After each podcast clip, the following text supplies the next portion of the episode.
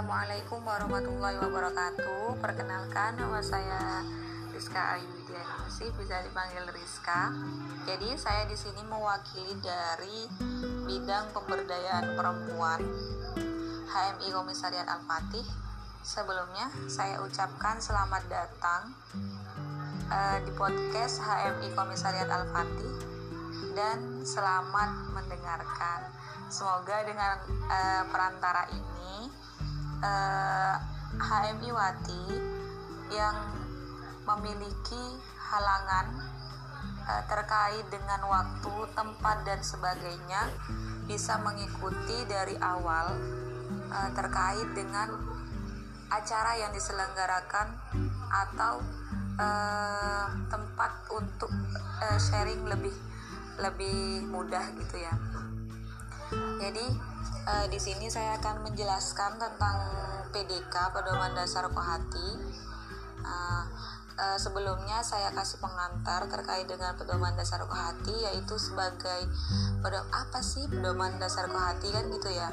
Jadi kalau berbicara pedoman uh, berarti merupakan pegangan. Nah, pegangan ini diharapkan diharapkan dapat menjadi uh, acuan untuk beroperasi di kalangan kohati yakni badan khusus HMI. Nah, jadi kalau dianalogikan nih negara Indonesia punya UUD sebagai uh, peraturan terkait dengan apa-apa yang ada apa-apa yang terjadi di negara ini. Nah, kalau kohati diibaratkan seperti negara, maka undang-undangnya itu merupakan pedoman dasar kohati. Jadi langsung aja ya berbicara uh, kota kohati, maka hal yang pertama akan kamu temui yaitu mukodimah. Mukodimah bukan sembarang mukodimah tapi memang pembukaan dan memiliki makna terdalam. Jadi uh, yang pertama sesungguhnya Islam adalah ajaran yang dan sempurna yang diridhoi oleh Allah Subhanahu wa taala untuk mengatur kehidupan umat manusia sesuai fitrahnya sebagai khalifah di muka bumi niscaya kewajiban mengabdikan diri semata-mata kehadiratnya. Nah, jadi poin pertama dari paragraf pertama yang ada di mukaddimah yaitu ajaran Islam yang hak dan sempurna. Nah, ajaran uh, jadi ajaran Islam itu ya ajaran yang memang benar dan sempurna gitu. Nah terkait dengan ajaran yang hal dan sempurna maka uh, timbal balik yang harus kita lakukan sebagai bentuk dari implementasi uh, terhadap syukur maka uh, dianjurkan untuk memposisikan diri sebagai nah sebagai apa nih? Dikan manusia sebagai abdun dan khalifah sebagai hamba dan pemimpin jadi minimal memimpin diri sendiri uh, niscaya mengabdikan diri semata-mata kehadiratnya terus di sisi Allah manusia baik laki-laki maupun perempuan mempunyai derajat yang sama ya yang membedakan hanyalah ketahuannya yakni sejauh mana istiqomah mengimani dan mengamalkan ajaran-ajaran Islam dalam kehidupan sehari-hari. Nah, poin kedua yaitu tidak ada perbedaan antara laki-laki dan perempuan. Jadi, dari segi apa pun uh, perempuan dan laki-laki memiliki derajat yang sama, memiliki keluasan yang sama, memiliki kebebasan yang sama gitu. Nah, paragraf 3 yaitu syair Arab. Perempuan adalah tiang negara bila kaum perempuannya baik atau berakhlak karimah, maka negaranya baik dan bila perempuannya rusak atau amoral, maka rusaklah negara itu. Jadi poin ketiga yaitu perempuan sebagai tolak ukur negara. Kenapa begitu? Ya karena perempuan melahirkan generasi selanjutnya e, mengayomi suami melayani suami yang mana suami juga e, merupakan pemimpin gitu. Nah untuk dan selain itu perempuan juga jadi istri jadi ibu. Nah ibu dari anak-anaknya. Nah mereka yang melahirkan generasi selanjutnya untuk memimpin negara ini. Jadi e, lebih jadi kenapa perempuan menjadi tolak ukur? Ya seperti itu karena di mana pun uh, garis kepemimpinan pasti ada uh, apa pasti ada kontribusi dari perempuan yang hebat di belakangnya Yang keempat yaitu dalam rangka memaknai peran strategis tersebut, maka Wati dituntut untuk menguasai ilmu agama, iptek serta keterampilan yang tinggi dengan senantiasa menyadari fitrahnya. Jadi poin keempat yaitu peran strategis. Nah, setelah uh, perempuan itu menjadi tolak ukur negara dan derajatnya itu sama dengan laki-laki, maka dituntut untuk uh, meningkatkan kualitas yaitu dengan menguasai ilmu agama iptek skill lagi skill-skill uh, soft skill hard skill dan sebagainya di segala penjuru uh, prestasi gitu terus yang kelima perempuan sebagai salah satu elemen masyarakat harus memainkan peran strategis dalam mewujudkan masyarakat adil makmur yang diridhoi oleh Allah Subhanahu wa taala. Sebagai salah satu strategi perjuangan dalam mewujudkan misi HMI diperlukan sebuah wadah yang menghimpun segenap potensi dalam wacana keperempuanan. Dalam rangka mencapai tujuan tersebut, HMI membentuk Korps HMI Wati atau Kohati yang berpedoman pada anggaran dasar dan anggaran rumah tangga HMI. Jadi, eh, paragraf terakhir poinnya yaitu Kohati dalam mission. Maksudnya, ya pembentukan Kohati tak lain dari Eh, sebagai penguatan atau sebagai upaya untuk mempermudah HMI One. Jadi e, mungkin pemfokusan terhadap upaya tersebut. Jadi e, mendirikan Kohati bukan karena internal Kohati sendiri, tapi karena memang kita berkolaborasi dengan HMI. Jadi e, gimana ya? Jadi Kohati itu bukan didirikan karena kemauan sendiri yang mem, uh, dalam tanda kutip egois tapi menunjang pola perkaderan HMI juga menunjang terhadap uh, realisasi dari uh, mission HMI yaitu tujuan HMI. Nah, uh, apa aja sih uh, operasionalisasi hati itu? Nah, dalam itu dalam PDK disebutkan bab 1 ketentuan umum. Nah, Korps Saham Iwati selanjutnya disingkat Kohati. Jadi Kohati ya, bukan pengertian. Kohati itu Korps Saham Iwati itu singkatan bukan pengertian. Kohati pengurus besar atau Kohati PB adalah kepengurusan Kohati yang berada di tingkat PBHMI 3. Kohati Badan Koordinasi selanjutnya disebut Kohati Batko atau HMI adalah kepengurusan Kohati yang berada di tingkat Batko HMI. Yang keempat yaitu Kohati HMI cabang selanjutnya disebut Kohati cabang adalah kepengurusan Kohati yang berada di tingkat HMI cabang. Yang kelima Kohati HMI Korkom selanjutnya disebut Kohati Korkom adalah kepengurusan Kohati yang berada di tingkat HMI Korkom. Keenam yaitu Kohati HMI Komisariat selanjutnya disebut Kohati Komisariat adalah kepengurusan Kohati yang berada di tingkat HMI Komisariat. 7. Pedoman dasar Kohati selanjutnya disingkat PDK adalah pedoman wajib yang menjadi sumber referensi operasional Kohati yang tidak boleh bertentangan dengan AD dan ART HMI.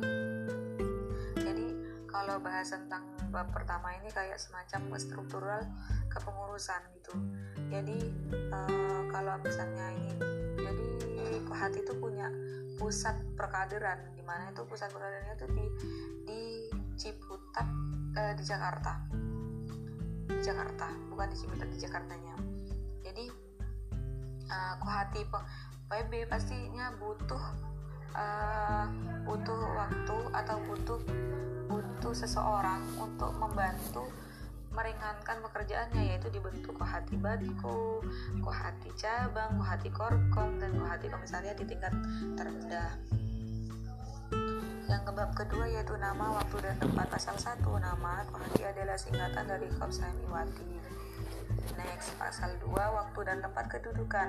Kohati didirikan pada tanggal 2 Jumadil akhir 1386 Hijriah bertepatan dengan tanggal 17 September 1966 Masehi pada Kongres ke-7 di Solo dan berkedudukan di tempat kedudukan HMI. Jelas ya? Jadi ada kalender Masehi, ada kalender Hijriah. Yang ketiga yaitu tujuan usaha dan status pasal 3 tujuan terbinanya muslimah berkualitas insan cita nah, terbitanya muslimah berkualitas Indonesia jadi tujuan dari terbentuknya kohati demi uh, menunjang keberhasilan dari tujuan HMI jadi terbinanya muslimah berkualitas kita Cita itu ada lima lima lima anu ya. Jadi ada lima. Insan akademis pencipta uh, pengabdi yang bernafaskan Islam dan bertanggung jawab. Nah diharapkan uh, dalam hati ini uh, mereka punya wadah khusus. Jadi lebih fokus terhadap tujuan dari uh, didirikannya kohati demi terwujudnya tujuan HMI. Asal keempat yaitu usaha. Satu membina pribadi muslimah untuk mencapai alakul karimah. Dua membina pribadi muslimah yang mandiri. Tiga mengembangkan potensi kreatif keilmuan sosial dan budaya keempat mempelopori pengembangan ilmu pengetahuan dan teknologi bagi kemaslahatan masa depan umat manusia yang kelima yaitu memajukan kehidupan muslimah dalam mengamalkan dinul Islam dalam kehidupan pribadi, bermasyarakat, berbahasa dan bernegara. Yang keenam yaitu memperkuat ukhuwah Islam yang secara muslimah. Sesama muslimah yang ketujuh berperan aktif dalam dunia kemahasiswaan, perguruan tinggi dan kepemudaan untuk menopang pembangunan nasional. Yang delapan ikut terlibat aktif dalam menyampaikan persoalan sosial kemasyarakatan dan kebangsaan. Yang kesembilan yaitu usaha-usaha lain yang tidak bertentangan dengan angka 1 sampai dengan 8 dan sesuai dengan asas fungsi dan peran organisasi serta berguna untuk mencapai tujuan organisasi. Jadi usaha yang tertera dalam hati kalau kalian sadar itu sama dengan usaha yang tertera di ADART konstitusi HMI gitu. Kenapa dicantumkan lagi? Ya karena untuk mempertegas kembali bahwasannya usaha kita dengan HMI usaha hati dengan HMI berjalan beriringan. Mereka sama-sama uh, memiliki tujuan yang sama gitu. Selanjutnya itu pasal 5 yaitu status yang pertama Kohati merupakan badan khusus HMI jadi badan khusus HMI itu ada tiga ada BPL ada Kohati sendiri dan ada LPP. LPP contohnya ada LKBHMI, LSMI dan lain-lain. Yang kedua yaitu secara struktural, pengurus Kohati berstatus ex officio pimpinan HMI diwakili oleh Ketua Umum, Ketua Bidang, Sekretaris Umum, dan Bendahara Umum. Jadi, yang dimaksud dengan ex officio, mereka memiliki kebijakan sendiri terkait dengan pengambilan keputusan yang mana uh, di internal sendiri mereka mempunyai ke kebijakan mengambil keputusan tapi dengan syarat dengan persetujuan dari ketua umum. Yang bab keempat yaitu sifat fungsi dan peran. Pasal 6 sifat hati bersifat semi otonom jadi semi otonom ada dua cabang yang dimaksud ada saatnya dia otonom atau berdiri sendiri dan ada saatnya tidak otonom, tidak otonom atau tidak berdiri sendiri. Jadi yang dimaksud dengan berdiri sendiri hati itu uh, jadi dia itu bersifat sebagai uh, sebagai uh, lembaga yang uh, merupakan di internalnya mereka memiliki rahat atau memiliki kegiatan atau kebijakan dalam internalnya sendiri. Jadi kohati maka yang hadir adalah kohati bukan anggota dari sega, uh, seluruh HMI. HMI. Jadi berbicara uh, berbicara internal maka kohati memiliki kebijakan tersendiri. Nah kalau bersifat tidak otonom ya gini ya misalnya nih uh, apa misalnya ada ada kohati ingin mengadakan uh, kegiatan di luar. Nah, mereka tidak bisa mencantumkan bahwa dirinya merupakan bagian dari HMI, tapi di dalamnya dia mencantumkan sebagai organisasi perempuan. Selanjutnya yaitu pasal 7 fungsi. Kohati berfungsi sebagai bidang pemberdayaan perempuan. Kohati berfungsi sebagai organisasi mahasiswa sudah jelas ya pasal 8 peran Kohati berperan sebagai pembina dan pendidik Hamiwati untuk menegakkan dan mengembangkan nilai-nilai keislaman dan keindonesiaan. Tadi Kohati sebagai pembina juga pembina diharapkan juga mendidik. Setelah membina diri ya juga mendidik orang lain gitu.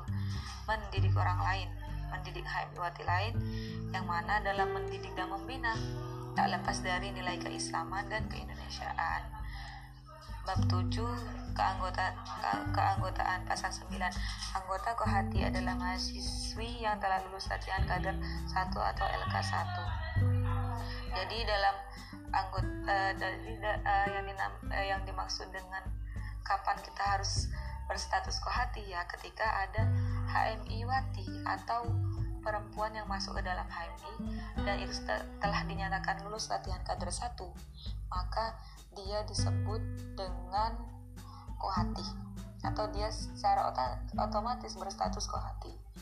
Selanjutnya yaitu bab bab ke-6 struktur organisasi pasal 10 kepemimpinan. Satu, kepemimpinan organisasi dipegang oleh Kohati PB, Kohati cabang, dan Kohati komisariat. Kedua, untuk memudahkan tugas-tugas Kohati PB dibentuk Kohati Batku. Ketiga, untuk memudahkan tugas-tugas Kohati cabang dibentuk Kohati Korkom. Jadi berkesinambungan. Uh, berbicara tentang Kohati PB, maka mereka mendirikan uh, mereka memerlukan kohati, uh, kohati cabang dan kohati komisariat untuk uh, memiliki untuk tetap uh, memonitoring gitu loh. Memonitoring memonitoring dari segala arah yang mana bisa dilaporkan terhadap uh, pusat gitu. Jadi kohati PB perlu kohati cabang dan kohati komisariat. Sedangkan untuk memudahkan tugas kohati PB dibentuk kohati batku untuk memudahkan tugas kohati cabang dibentuk kohati korkom. Nah gitu jadi seperti itu. Terima kasih